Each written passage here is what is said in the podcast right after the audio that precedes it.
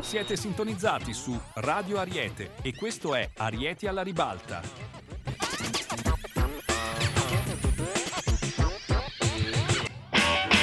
Buonasera, buonasera Ciao amici di, eh, di Ariete Awards. E benvenuti in questo nuovissimo podcast tenuto proprio da noi, i vostri amici delle- degli Ariete Awards, dei premi Ariete, che parla di cosa, Leo? Parleremo di cinema, parleremo dei film che sono stati candidati a questa edizione degli Ariete e insomma vi accompagneremo in questo lungo cammino fino alla finale, insomma, alla serata del giudizio.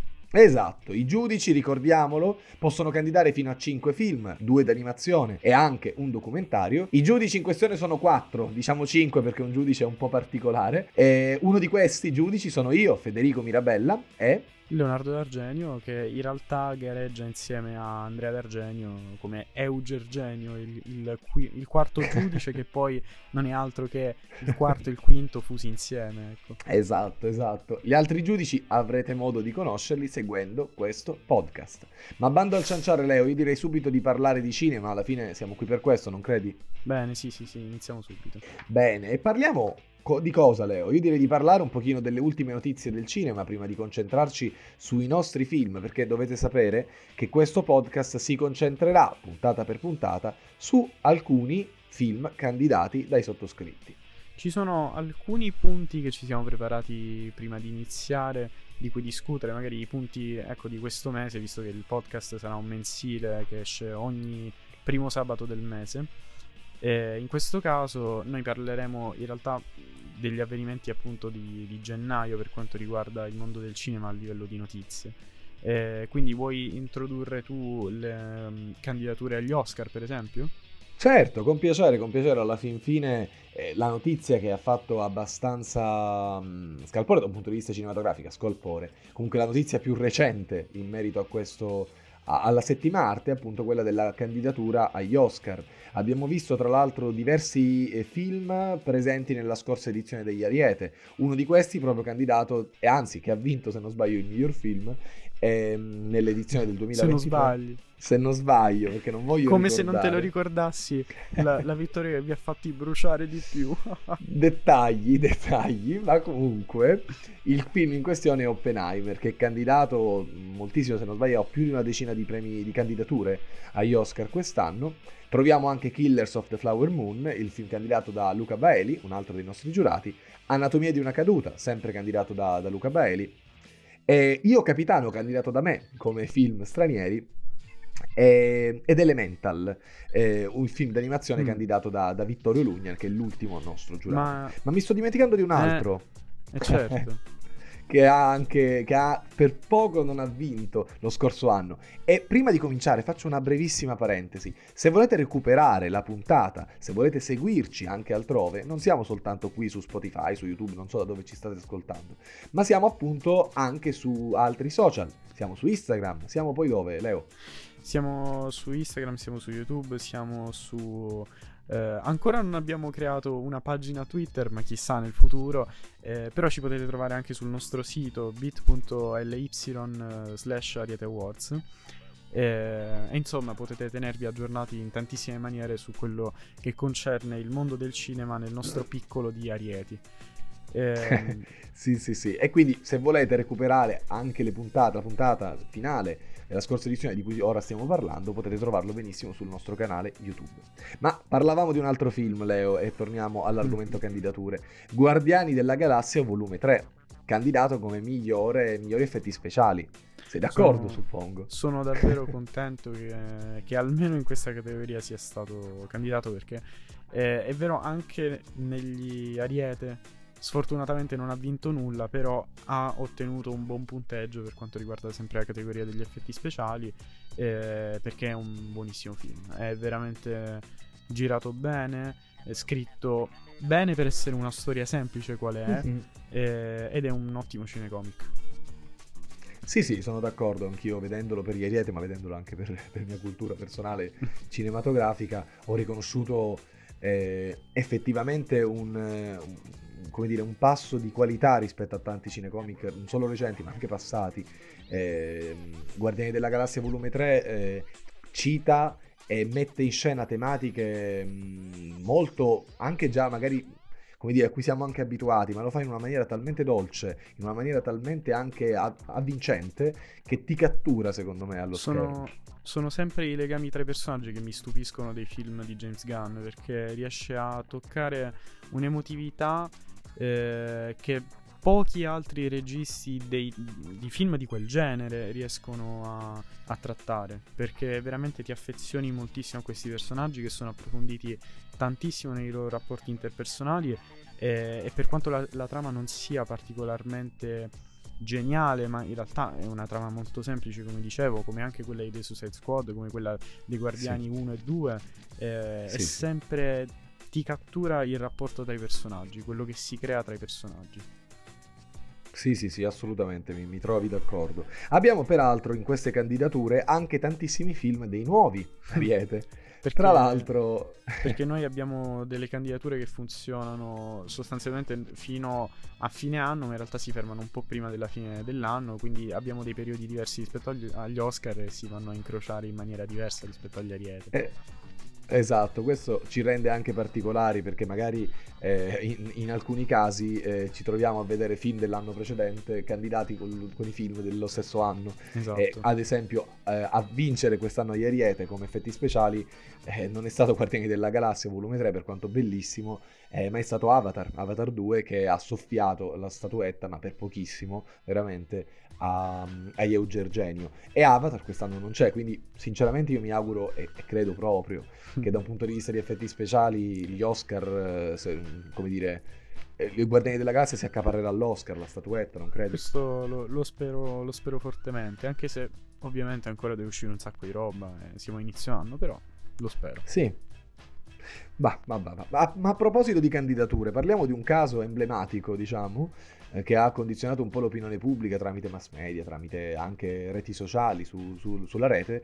Eh, parliamo del caso Barbie. Non so se hai sentito eh, Leo di, questo, un pochino, di Un pochino, sic- sicuramente tu ne sai di più, però ho sentito un pochino eh, di queste... Sì, di queste un pochino dissidi, perché Barbie, ricordiamo, è stato candidato, se non erro, eh, per, ha avuto otto candidature.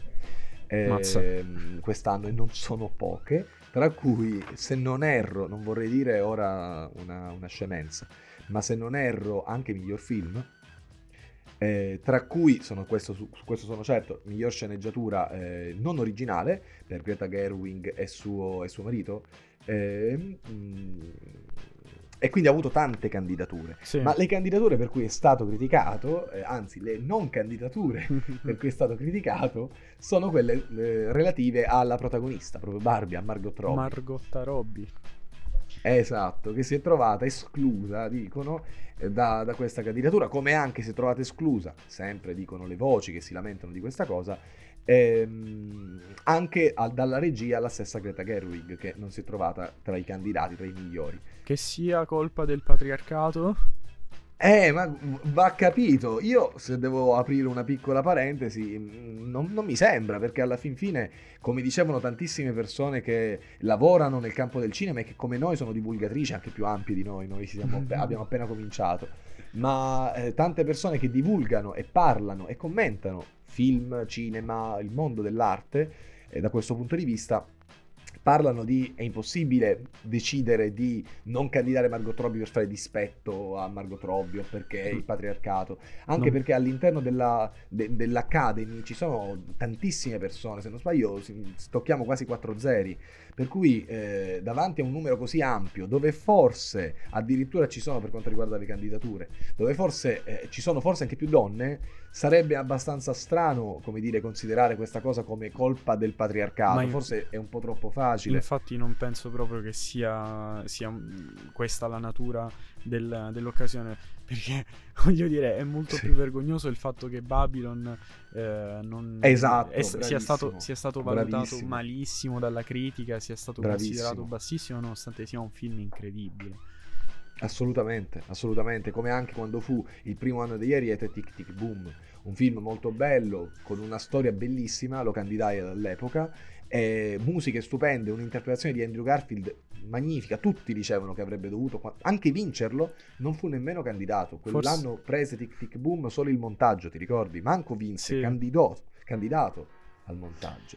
Beh, però adesso sto unendo i puntini e pensando a Babylon penso che una, degli, del, una, delle attrici protagoniste è Margot Robbie, quindi che sia tutto un complotto, che Hollywood eh. odi Margot Robbie. Mm. Forse sotto sotto. No, ma lo stesso Ken in scena, ovvero Ryan Gosling, candidato insieme ad America Ferrara, che come non attri- attrice non protagonista, da noi chiamata deuteragonista, e, so, si sono lamentati di questa cosa, ma signori Dio mi viene da dire, perdonatemi l'appello a questo grande, grande essere, però eh, io capisco tutto, capisco anche che è anche sportivo, cioè anche carino da parte tua, attore, ti vedi candidato, non vedi candidata la tua collega, parlarne in tal senso. Però non puoi davvero pensare che si tratti di un complotto veramente per non candidare Margot Robbie. Evidentemente è stata considerata meritevole, ma non tanto quanto quelli che sono presenti. Per l'Academy che è ampissima, enorme. Complotti, complotti. Ma a proposito di, complo- di complotti, io parlerei della candidatura rubata da Luca Baeli di Povere Creature. esatto, Povere Creature quest'anno gareggerà negli Ariete 2024 eh, ed è presente anche agli Oscar naturalmente di quest'anno eh, e l'ha rubata perché sì rubata è stato anche veloce è stato, l'ha visto proprio il giorno in cui è uscito e l'ha candidata subito perché Eugenio dovete dovete sapere. bravo. eh, io e Gergeno dovete sapere che sono sempre a caccia di eh, i, i, film di cui, che vanno sempre più di moda, che sono ah. fatti sempre all'altezza, che sono strapagati. Io non vanno sento, mai a cercare un film. Mi sento profondamente offeso da, da, questa cosa. Io tengo d'occhio povere creature da quando non se ne parlava nemmeno. Da quando ah, era, anche io. Era stato. Anche io, caro. Se ne era parlato soltanto a Cannes ed ero particolarmente interessato. Io ancora non l'ho visto perché alla fine ho posticipato vedendo che Luca l'ha già candidato, però l'avrei voluto vedere quel giorno stesso. Vabbè, io eh, accennerei giusto un attimo, visto che ci stiamo dilungando, al, agli altri punti che ci eravamo preparati, giusto per... Vai, vai, vai, vai. Eh, vi invitiamo, diciamo ormai il tempo sarà passato, però c'è stato certo. il cacciatore al cinema, un cult eh, per qualche giorno è stato presente nei cinema, quindi purtroppo voi che ascoltate non ve lo potrete più godere, ma eh, noi non ce lo siamo goduti lo stesso perché io sì. siamo... Ah, ah vero, vero, sì, caro. tu, tu ah, l'hai visto. Caro mio, io al cinema vado quattro volte a settimana, per cui è normale. Vero, tu sei, tu sei malato, io non ci sono riuscito perché l'ho scoperto il giorno stesso in cui l'avevano tolto. Eh, e, mm, e poi, diciamo, potremmo parlare a lungo e largo anche delle candidature dei Golden Globes, ma chi se ne frega. E, e, poi c'era una piccola, una piccola sì. notizietta interessante riguardo l'ultimo film di Ficarra e Picone.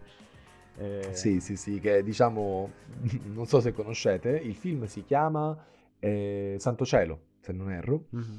Eh, non ho visto, mm, devo essere sincero, magari lo recupererò sicuramente, ma non l'ho visto. Tu l'hai visto invece, Leo? Io non l'ho visto. Non, non credo di guardare un film di Ficarra e Picone da molti anni, ne sono fiero, ne vado per andare No, dai, ma come? No, a me piacciono Ficarra e Picone. Non li vedo però, devo dire, al cinema da tanto tempo, anche io.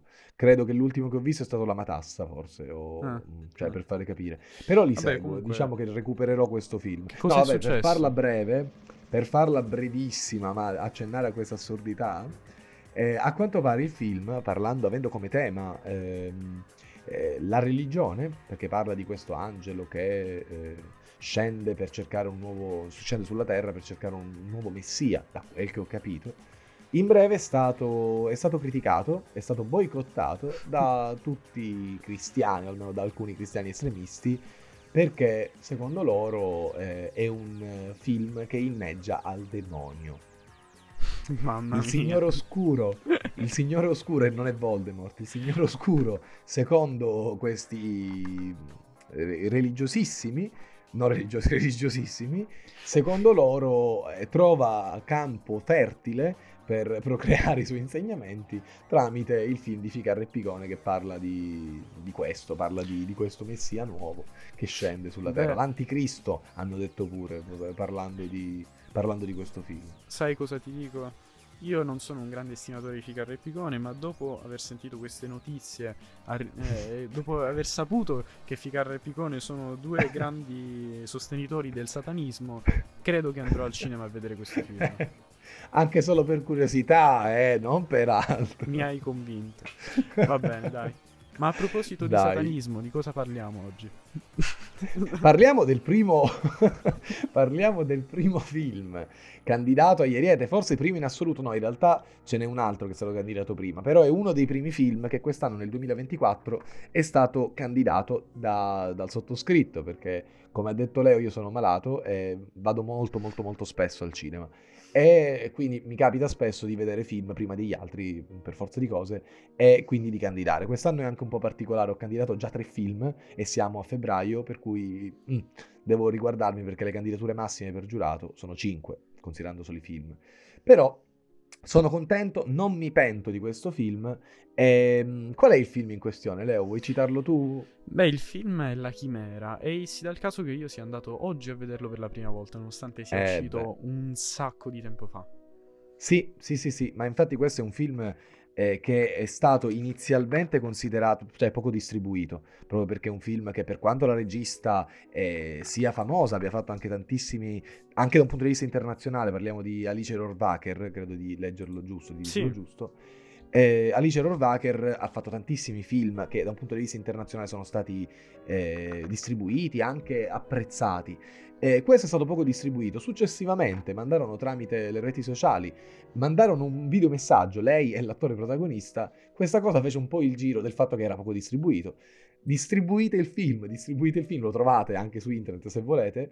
E, e, da quel momento in poi ha ottenuto un successo anche grande. Devi pensare, Leo, eh, ho cercato, è diventato anche campione di incassi per quanto riguarda le settimane in cui è uscito nelle città di Roma, Torino, Napoli. Cioè, oh, non, non parliamo di cose piccoline, non è che a cani gattini bagni. Se non sbaglio, eh, se non sbaglio um, ad aiutare questa ridistribuzione è stato anche un. Uh, un noto ai più eh, influencer di, di, Instagram in realtà che fa dei reel cinematografici e si chiama eh, Antonino Giannotta che ha Sì, lo conosco. Ha pubblicizzato molto questo film perché non, era vergognoso il fatto che fosse stato distribuito così poco. Eh, non lo, non lo sapevo. Cioè, conosco il personaggio, ma non sapevo che, l'aveva, erro, contribuito anche lui. Se non erro, aveva parlato di questa cosa durante una puntata di Radio Tomodaci da Dario Moccia su, ah. su Twitch, sì. Ah, vedi.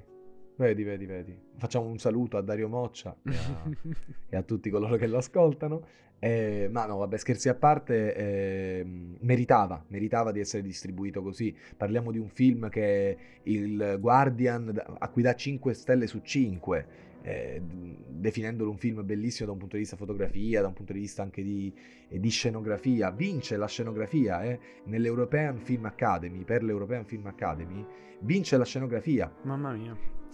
Ma infatti se lo merita, cioè se, se lo merita a mani basse, è, un, è, è, veramente bello anche esteticamente. Sì, sì, sì. È, Ed è ambientato, è ambientato nella Tuscia, mi sembra di ricordare. Giusto? Esatto, ora, ora accenno alla trama, dico soltanto quest'ultima cosa, perché è anche bello nominare premi di film indipendenti, perché questo comunque eh, nasce ed è stato distribuito proprio in quanto film indipendente. Il fatto che a Chicago eh, ma anche in, al National Board of Review, che è un'organizzazione newyorkese, lo consideri tra i cinque film migliori stranieri del 2023, eh, non è una cosa da poco, anche perché parliamo di una grande cosa, anche a Cannes ha vinto un premio per la, per la fotografia, se non erro. Per cui, da questo punto di vista, veramente sono contento. Ma parlando appunto proprio della trama, se vogliamo parlare della trama brevemente, senza fare troppe anticipazioni, magari quelle sì. ce, le, ce, le, giochiamo dopo, successivamente.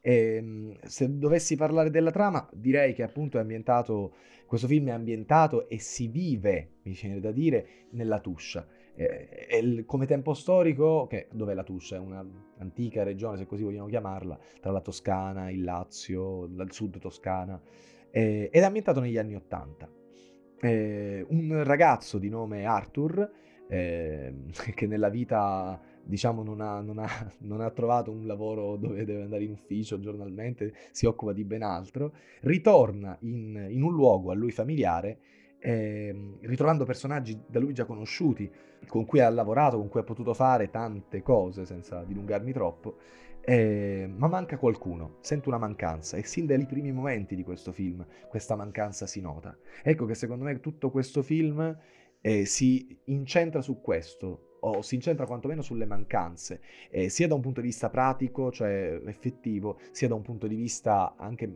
metaforico, anche simbolico, ecco, è più giusto dire simbolico. Sì. Ma non, come dire, non, ci, non dilunghiamoci troppo, anche perché la sceneggiatura di, eh, della stessa Alice Rohrwacher e di eh, Marco Pettenello e Carmela Covino, Covino se non erro, ehm, è, è, è, già spiega di per sé eh, in maniera mai diretta, eh, direttamente come se buttasse molto, sul piatto è molto tutti questi temi. Vuoi dire? Sì. Cioè, sì. secondo me, per quello che ho avvertito io guardando il film, eh, ci sono due piani di, di visione del film, quello eh, appunto del, di quello che succede a, livello di vicende e poi c'è qualcosa che è più a livello mh, eh, mentale di quello che, che, subisce anche come cambiamento il personaggio, il protagonista. Eh, e poi c'è anche un elemento senza andare a, a spoilerare effettivamente il film che è ricorrente e che lega anche un pochino andando a chiudere il film con una scena secondo me molto suggestiva che è questo filo rosso, non dico nient'altro, eh, che è un po' quello che tiene questo personaggio legato a, come dicevi tu, ehm, a qualcosa del suo passato, a qualcosa che lo tiene eh, ancorato al suo passato. Mm-hmm. Hai toccato un elemento anche importante, perché il passato nei film di, eh, della regista di Alice Rohrwacher è un tema che ritorna. In questo film, e non lo dico solo io, se non sbaglio, eh, la, la, rivista online My Movies eh, ne parla proprio in, in, tal senso, dicendo che questo è l'apoteosi di, di questo passato, diciamo, che, che, ritorna e che diventa protagonista. Hai toccato un, un filo giusto, eh, un giusto punto, perché il passato diventa protagonista però ambientato in un presente, che in realtà per noi è ambientato nel passato, che sono gli anni Ottanta. Cioè è, è, bello come il piano, hai detto bene, eh, si va a spostare continuamente, ma in maniera diretta, ma in maniera platealmente sporca, cioè buttare in scena quel qualcosa che vogliamo vedere perché è, è più giusto, è anche scontato che lo si veda. È, è bello che questo film parla di cose e parla di situazioni, parla di vite in termini proprio unici, particolari, veramente quasi nostalgici. Ecco. E secondo te, ehm, cioè in che modo questa, la, la, vista da parte di uno spettatore rispetto ad un altro può modificare il, il prodotto in sé, il film? Mm. Eh, ok, è una domanda import- interessante e, e, e, mostra, ti faccio un complimento mio caro collega, mostra che hai capito anche, eh, come dire, i, un punto importante nel, all'interno del film, che è appunto il visibile e l'invisibile. Cioè questa cosa è un tema che è sempre, sempre presente all'interno di, queste, di questa pellicola. È, ehm, è, interessante che tu lo, par- lo, riporti da un punto di vista ehm, anche cinematografico, del prodotto cinematografico in sé. Perché, come diceva la regista, pa- eh, parla del, di un mondo, quello presente, che è ossessionato, in una sua intervista l'ha detto, è ossessionato dalla visibilità eh, la visibilità eh, deve toccare tutti i campi. Ecco che questo film che noi vediamo eh, in qualche modo ci parla di un qualcosa di invisibile, senza ant- andare ad anticipare troppo, ma chi non vuole magari avere troppe anticipazioni in merito, eh, magari lo avvertiamo, ma non anticiperò niente di davvero spoiler che possa definirsi tale, sì. eh, anche perché si vede dalle prime scene. Eh, Arthur ha un dono particolare, ha un dono che gli permette di essere collegato alla Terra. Collegato in che senso? Ha un legame, questo fantomatico personaggio che si aggira nel paesino in cui torna veramente quasi come un fantasma, quasi come un'ombra, un frammento di uomo, quasi come un essere invisibile, a proposito, ha un dono con la terra, percepisce quasi proprio come un, un rabdomante, percepisce il vuoto sotto la terra e da questo vuoto riesce a scoprire tesori nascosti che nella tuscia dai tempi degli Etruschi sono, sono presenti. È bellissimo perché tu mi parli di visibile in che modo la, la situazione cambia il film cambia quando lo spettatore lo vede. E, eh, e questo tema è presente all'interno del film perché ci mostra come la visibilità, la, il vedere qualcosa, il vedere qualcosa a cui comunque eh, che troviamo, qualcosa che, che, che, riconosciamo, qualcosa che appartiene anche al nostro passato, in qualche modo condiziona e eh, rovina per certi aspetti anche quel qualcosa. Ecco che il film però eh, st- si struttura in maniera diversa, secondo me, perché nel momento in cui andiamo a parlare di cinema e, e il film viene pensato come un prodotto che va visto anche da altri, ecco che questa visione, secondo me, paradossalmente, contrariamente a quanto vediamo nel film per quanto riguarda gli oggetti storici, eccetera, che, che sono protagonisti sì. tanto quanto eh, eh, Arthur, tanto quanto Italia, che è un'altra bravissima attrice, Carol Durante, ehm, Duarte, ehm, sono al contrario di quello quindi che vediamo nel film, ecco che nel momento in cui andiamo a, nobilita- a, a guardare il prodotto cinematografico è come se lo nobilitassimo.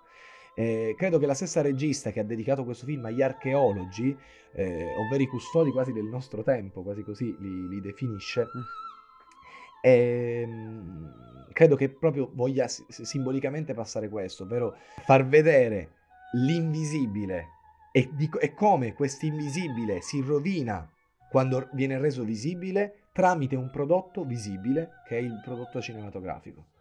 Quindi secondo me c'è un, un piano da questo punto di vista molto, molto ampio. E poi... È un po'... È, molto, è piuttosto intrecciato, però sì, ho capito il concetto. Sì, sì, sì, ah, lo scrittore svizzero Thomas parlava ehm, del, di questo vuoto dell'altro, definendolo e paragonandolo alla morte. Sì. Perché la morte, eh, come tema, diciamo, del film, è un altro tema molto, molto presente, molto, molto importante all'interno della, della, della, del prodotto cinematografico, della pellicola in questione.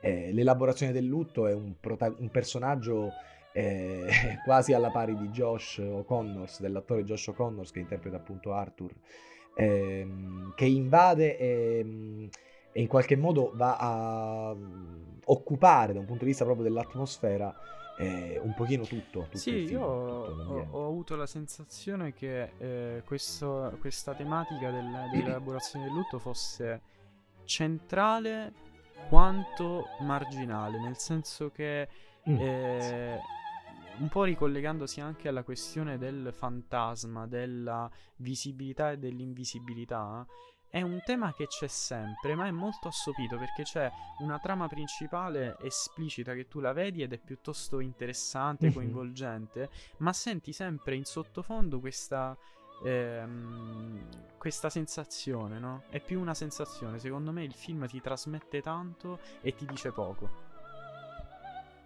sì, sì, sì, sì, sono, sono d'accordo. Eh, ti, sa, ti sa raccontare nonostante è un po' quello che dicevo prima, senza buttare le cose sul piatto in maniera brusca, in maniera guarda ho scritto questo, lui è traumatizzato di questo, eh, lui vive questo, questa insopportabile realtà in questa maniera. Mm. Tutto questo passa comunque, ma passa in maniera sempre indiretta, perché il talento anche dei, di sceneggiatori come loro tra l'altro, uno di questi tre sceneggiatori eh, ha vinto, mi pare l'anno scorso, il, il David di Donatello, sì. proprio per la sceneggiatura con Lontano Lontano, che è un film di Gianni Di Gregorio. Eh, parliamo di sceneggiatori che hanno saputo rendere eh, questa atmosfera, questa ambientazione eh, intrisa di un significato indiretto, Bello. simbolico eh, senza mai dirlo, e, e, questo è il talento della sceneggiatura, perché la sceneggiatura, dico quest'ultimissima cosa, la sceneggiatura secondo me è bella nel momento in cui eh, vai a mh, dire delle cose senza dirle. Perché è facile dire sono innamorato di te, ti amo anch'io, ti amo da 30 anni. Puoi dirle anche in maniera più poetica del mondo, non per forza in maniera così scontata come ho fatto l'esempio adesso ma nel momento in cui lo si capisce da una frase che può essere, faccio proprio un esempio assurdo, che può essere che bello quest'albero di Natale, eh, nel momento in cui hai questa cosa vuol dire che è una sceneggiatura che o funziona. anche senza, senza, dire niente, se lo riesci a capire senza dire nulla, eh, acquisisce sì. un potere che è mille volte più forte da, dal mio punto di vista. Ma allora, per concludere questo, questo film, insomma, la, questa chiacchierata, vuoi darci le tue due corna e la coda dell'ariete, insomma, le, due, le, tue categorie in cui secondo te spicca e quella in cui forse eh, poteva andare meglio? Ok, mm, quindi questo sarà appunto un formato che in qualche modo utilizzeremo per tutti i film, eh, per tutti i film di cui parleremo. Le due corna dell'ariete, allora le cose che lo portano avanti, che lo rendono forte, secondo me sono... Eh, è difficile, è difficile veramente perché è un film che da tutti i punti di vista ha, eh, non lo so, è veramente commentabile come, eh, come ben fatto.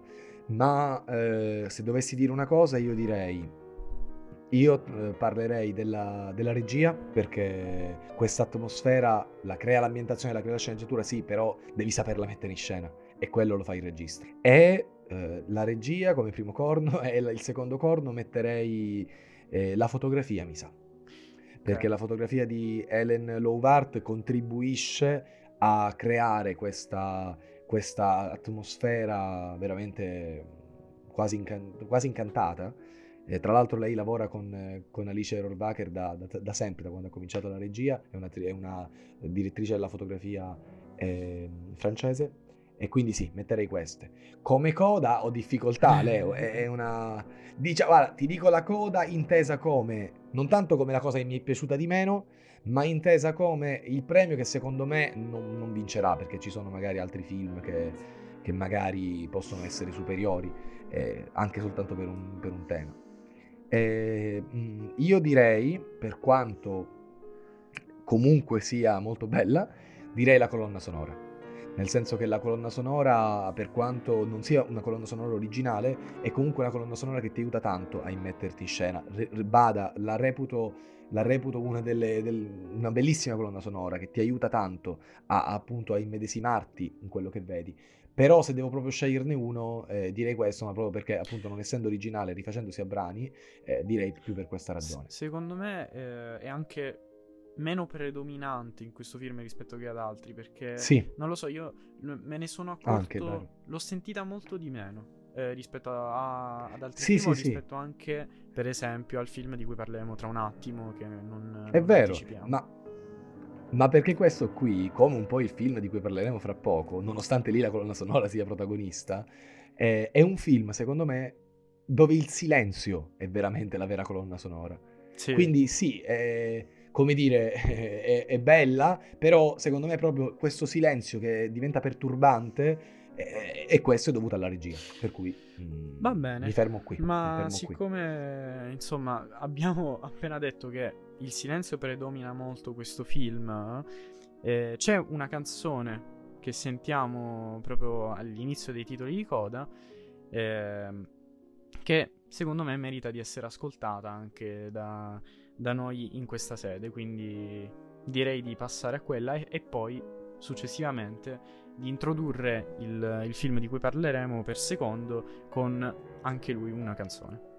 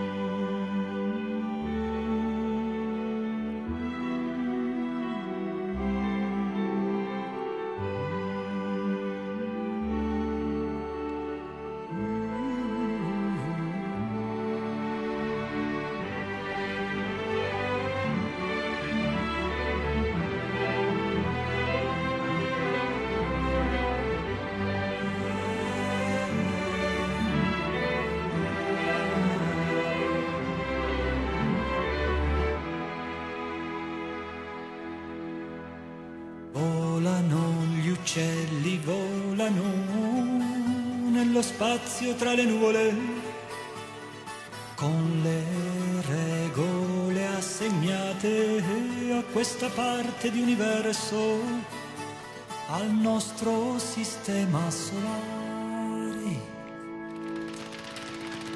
Aprono le ali, scendono in picchiata, atterrano meglio di aeroplani cambiano le prospettive al mondo, voli imprevedibili ed ascese velocissime tra attori impercettibili, codici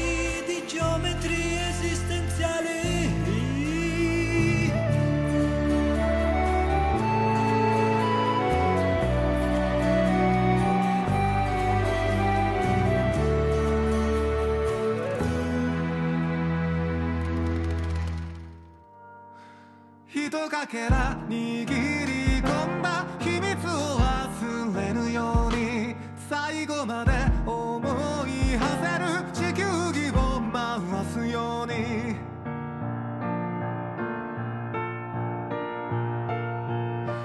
ああ小さな自分の正しい願いから始まるもの。一つ寂しさを抱え僕は道を曲がる風を受け走り出す枯れ木を越えてく。この道の行く先に誰かが待ってる。光さす夢を見るいつの日も扉を今開け放つ秘密を暴くように手が触れ合う喜びも手放した悲しみも飽き足らず笑顔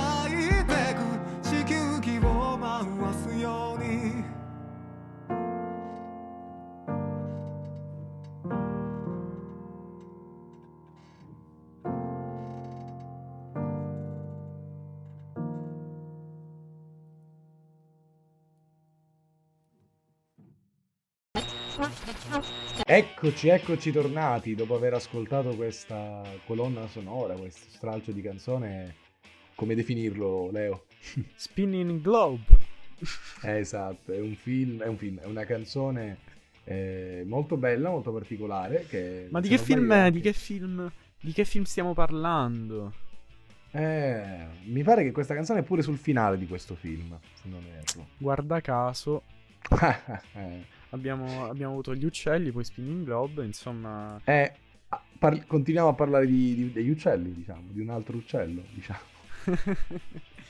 non è proprio un uccello che vedresti fuori di casa, però Eh, si no. tratta di, di, un ario- di un airone. Esatto, e qui parliamo di un film d'animazione candidato da Yeu Gergenio che si tratta di, e si tratta di Il ragazzo e l'airone di Miyazaki.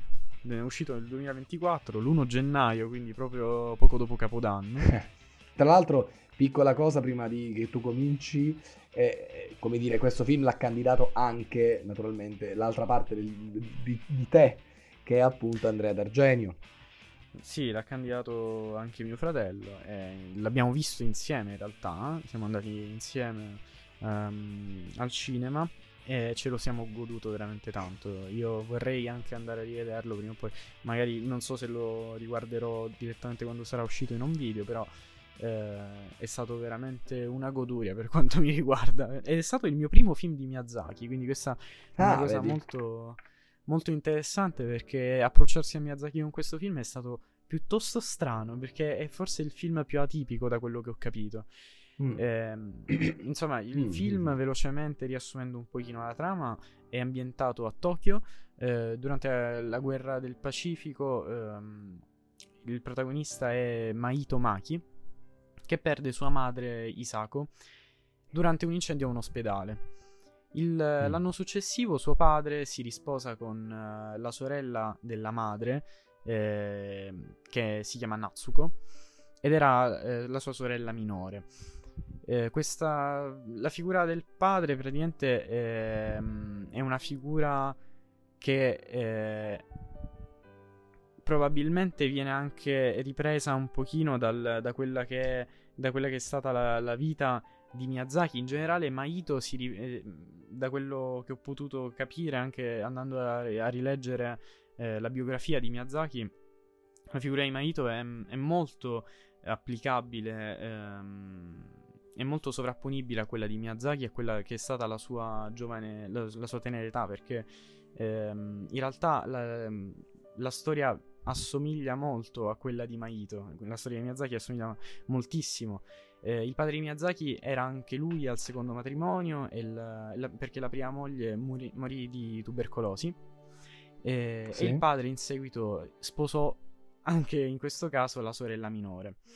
Ehm, la madre, che in realtà è appunto la sorella ehm, della prima moglie del padre di Miyazaki, eh, anche lei si era ammalata di tubercolosi ed è rimasta tanto tempo in ospedale. In effetti, anche nel film del ragazzo dell'Arone vediamo Natsuko eh, che sta. Anche lei eh, non sta bene, in realtà perché è incinta, quindi rimane molto spesso a letto eh, e la, la trama principalmente verte su, su di lei che sparisce a un certo punto. E Maito deve ritrovarla e la va a cercare ehm, con, con l'aiuto di, di questo Airone che fa un po' da Virgilio eh, a Maito. E insomma il film è particolare perché non Sì. ha una struttura molto chiara ed è estremamente onirico da quello che è, da, da quello che è il mio punto di vista. Ehm, diciamo che è un viaggio che può rappresentare diverse cose a differenza del punto di vista di chi lo guarda. Infatti è stato molto criticato perché ehm, non, non tutti sono riusciti a comprenderlo bene alla prima visione e alcuni l'hanno criticato aspramente ehm, in modo in modo forse anche un po' prematuro. eh, perché secondo me è uno di quei film che quando esci dalla sala devi rimanere un po' a rimuginarci sopra, insomma, Mm. a, a pensare. Sì. Perché il, ehm, da quello che ha trasmesso a me ehm, è un po' un viaggio alla ricerca di se stessi ed è un viaggio alla ricerca ehm, anche di, ehm, di una consapevolezza nei, nei confronti di, di ciò che si è fatto durante la, eh, du- durante la vita di ciò che si vuole fare della, di quello che si è costruito, insomma, perché è un film, è un film da- dal mio punto di vista molto personale per- eh, di Miyazaki, non solo per eh, le somiglianze, come, come ho detto prima, tra la storia di Maito e la storia di del giovane Miyazaki, ma ehm, anche, eh, anche proprio per lo stato attuale che vive Miyazaki e che vive da ormai un po' di anni, anche eh, considerando il fatto che questo dovrebbe essere il suo ultimo film, ma è da, da anni che dice di, eh, di ogni film che esce che sarebbe stato il suo ultimo film. Come, film. Esatto, come si alza il vento che effettivamente doveva essere l'ultimo, ma poi è stata annunciata la lavorazione di- del ragazzo dell'Airone. Che tra l'altro in, eh, in Oriente è uscito in totale silenzio stampa, senza trailer, senza niente, perché la cosa che, che Miyazaki ha, ha voluto trasmettere eh, è il- proprio il fatto che mh, è un film che più che altro serve a lui, non tanto a noi. Mm, ma mm, ti volevo fare questa domanda eh, Sì. anche rispetto a quello che hai detto prima, ma a maggior ragione si collega soprattutto con quest'ultima frase eh, che, che hai detto. Mm, un po' come tra l'altro potremmo fare anche dei, dei parallelismi per certi aspetti con la chimera, ma non- ci dilunghiamo perché entrambi hanno tanti temi in comune, portati in maniera diversa, ma eh, hanno tanti temi in comune. Eh, e per parlare di un tema che è anche in comune, ma che secondo me è anche importante, tant'è che l'hai citato anche in maniera indiretta adesso, all'interno del ragazzo dell'Airone, è proprio l'eredità del, del passato, l'eredità che viene dal, dal passato. Ehm, mi viene da, da dire, mi viene da chiederti una domanda, Leo, in merito a questo. Mm, Secondo te, mm, rispetto a questa eredità che ehm, percepisce il protagonista del ragazzo dell'Airone, ma che in qualche modo percepisce anche lo stesso Miyazaki, come tu stesso ci hai, fatto, ci hai raccontato, ehm, comprendere questa eredità che deriva appunto da un passato gigantesco, perché se parliamo di quello di Miyazaki è veramente un- un'eredità eh, enorme quella che lascerà a, noi, che lascerà a- ai posteri. Ma la stessa cosa vale per, eh, per il protagonista del ragazzo dell'Airone, eh, perché si ritrova, senza anticipare troppo, a ehm, come dire, avvicinarsi all'ascito eh, che piaccia o meno, di, di un, eh, di- di un suo lontano, eh, di un suo lontano parente. Antenato. l- un lontano antenato, esatto, è più giusto dire così. Ehm, e- ma ti domando, questa eredità che viene appunto da questo passato, è facile comprenderla, è facile capirla, ma soprattutto è facile non accettarla, perché nel momento in cui ci troviamo a eh, voler, eh, come dire, a tenere tra le mani un'eredità che appartiene al nostro passato, ma contemporaneamente noi non vogliamo perseguire, proseguire quel, quel percorso che sembra già scritto, un'eredità del passato che in qualche modo ha il sapore di, di un futuro ancora in potenza. Cioè è facile, eh, dis- dire, allontanarsi da quel percorso, comprendere appieno quell'eredità pur cambiando percorso? Non è per nulla facile ed è anche il punto del film. In effetti è un viaggio di consapevolezza, è un viaggio per comprendere che si può fare, che questa cosa è possibile e che una volta arrivati al punto di eh, dover lasciare qualcosa a qualcun altro, eh, quel qualcun altro deve poter avere il diritto di non eh, sentirsi addosso il peso Di, di, non questo accettarla qualcosa per forza. di non accettare di, di dover continuare questa Certo. cosa perché ehm, perché dal momento che quel grande bagaglio non è più nostro è del nostro erede e non ne abbiamo più noi il potere e bisogna accettare il fatto che qualcun altro magari non voglia assumersene il carico Eh, e quindi questo film come dicevo prima è un film che Miyazaki ha fatto molto per se stesso, ma per il suo erede. È un film Mhm. indirizzato a... ehm, è un testamento. È diciamo un testamento, il testamento di Miyazaki da un certo punto di vista.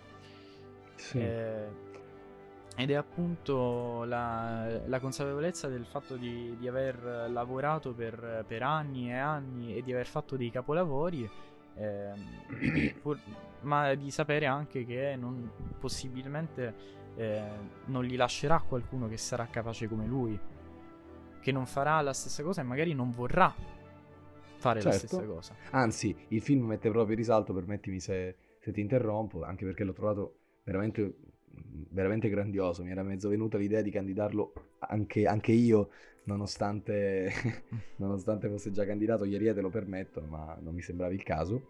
Sì. Ehm, è un film che parla, eh, come dire, anche di questo, nel senso che eh, lascia libera la persona di poter scegliere senza, come dire, senza alcun, eh, alcun rimando quasi di giudizio, mi viene da dire Sì. perché non c'è da parte dell'antenato, ora non facciamo troppe anticipazioni, però eh, non c'è da parte dell'antenato eh, un giudizio negativo o positivo a seconda di quella che è la scelta, che non dirò, in merito a quello che, che decide di fare il nostro protagonista.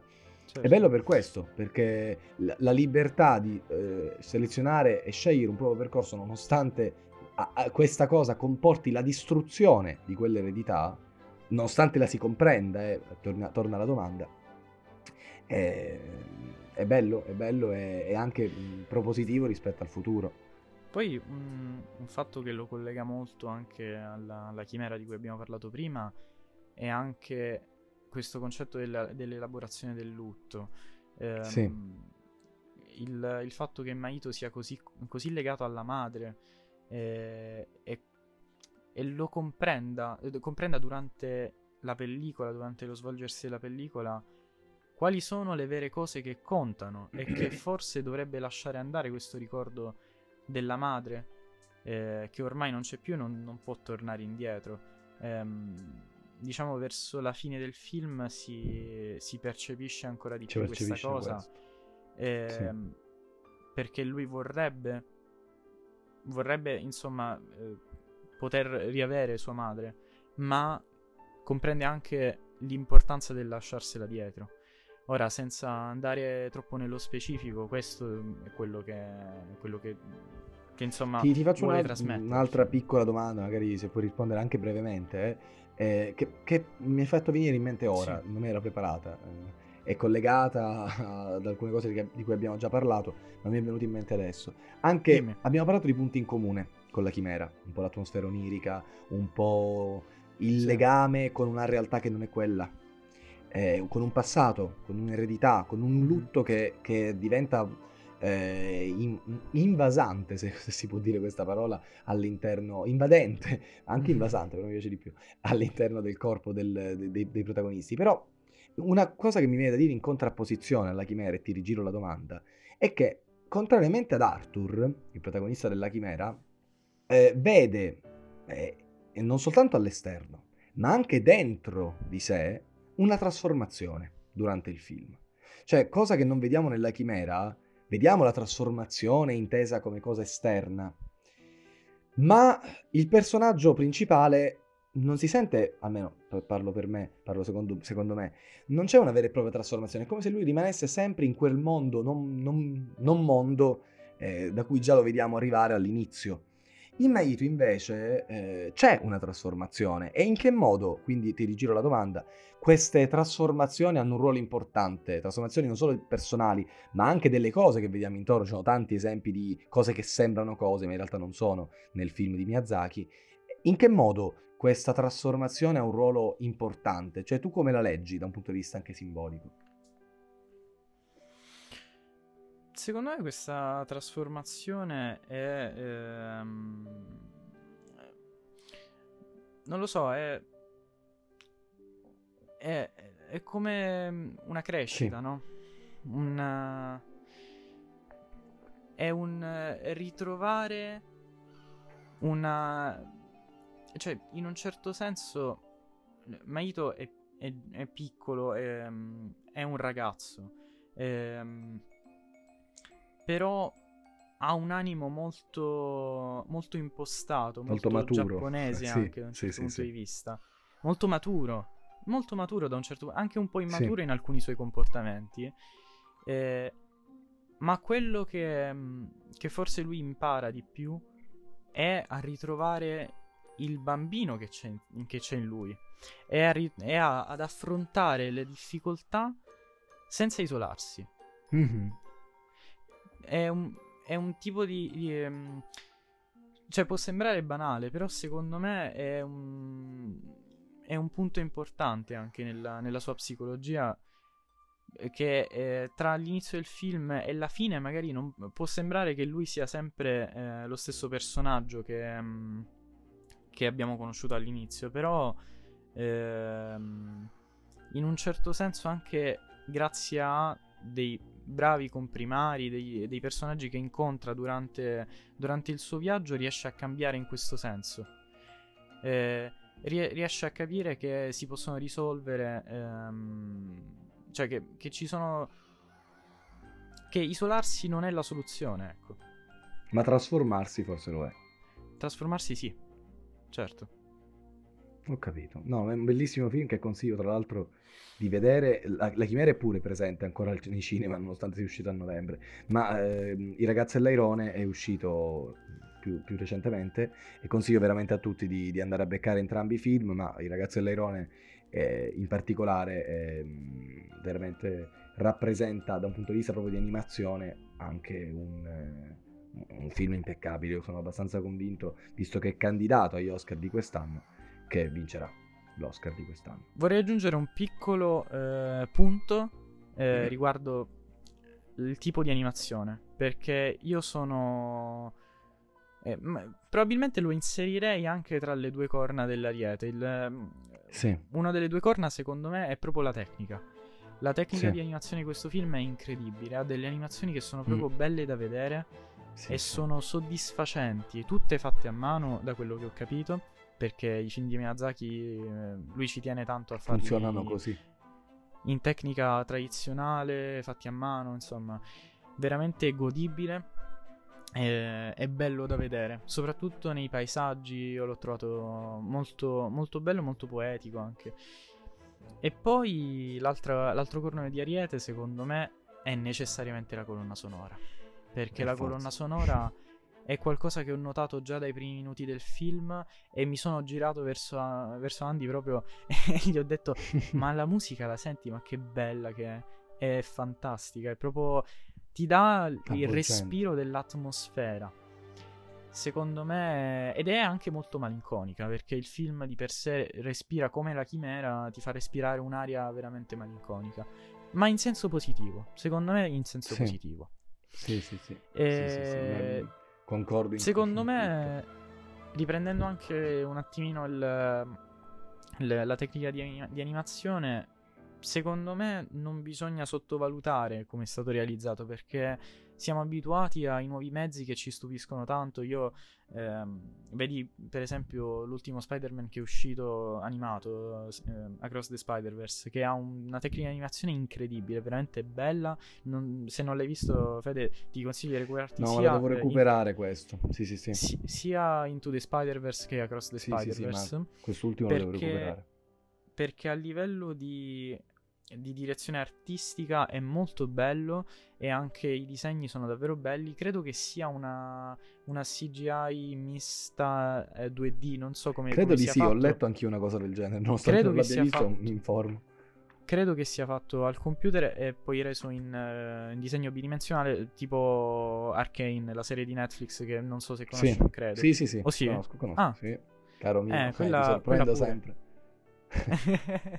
Quella pure è molto bella a livello Sì. visivo. Sì, sì, sì. Ehm, E quindi con questi nuovi mezzi che funzionano davvero tanto, vedere una tecnica tradizionale sfruttata così bene invece è assurdo, è bellissimo. Non ho nient'altro da aggiungere. Non abbiamo, non abbiamo purtroppo tutte queste, queste ore, ma sarebbe bello Esatto. approfondire perché è un film che merita. Ripeto, eh, invito eh, chi ci sta ascoltando ad andare veramente al cinema a vedere entrambi i film, ehm, sia per finanziare prodotti di questo tipo, sia perché al cinema mi concederai anche tu, Leo, questa cosa.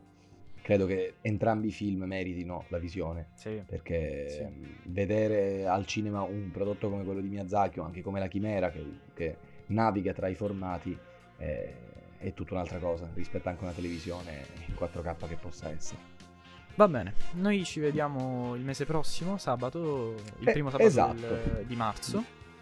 Noi ci E- vediamo proprio ogni primo sabato di, ma- di marzo, di marzo, ogni primo sabato del mese. Ci vedremo il primo sabato di marzo. Detto ciò, mi pare di sentire anche in sottofondo un po' la musica, per cui vi dobbiamo salutare. Grazie per essere stati qui. Ebbene, noi qui da- dalla redazione di Arieti alla ribalta vi salutiamo e vi rimandiamo al prossimo appuntamento. Ciao.